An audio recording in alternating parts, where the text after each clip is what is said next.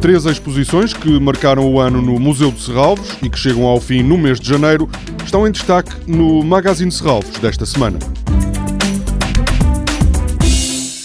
Na Galeria Contemporânea do Museu de Serralves continuam em exposição até ao final de janeiro trabalhos fotográficos de Bruno Zu, o vencedor da edição deste ano do Prémio Novo Banco Revelação.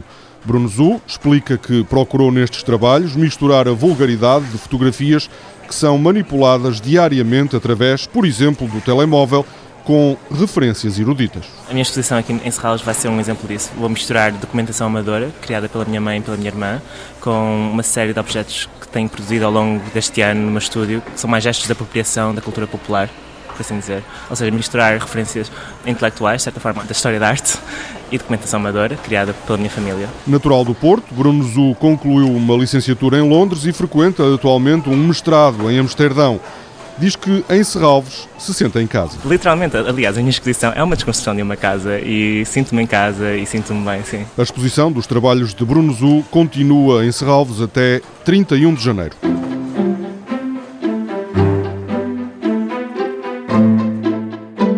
Até ao dia 10 de janeiro ainda é possível visitar a exposição A Minha Obra é o Meu Corpo, O Meu Corpo é a Minha Obra, dedicada a Helena Almeida, uma das mais importantes artistas portuguesas contemporâneas. Esta exposição é seguramente um dos acontecimentos do ano em Serralves.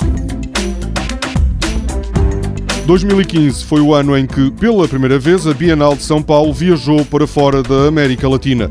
Desde o início de outubro, que está em Serralves, a exposição como coisas que não existem, elaborada a partir da edição número 31 da Bienal de São Paulo. Foram selecionados trabalhos de 28 artistas e coletivos. Um pedaço do Brasil pode ainda ser visitado até 17 de janeiro.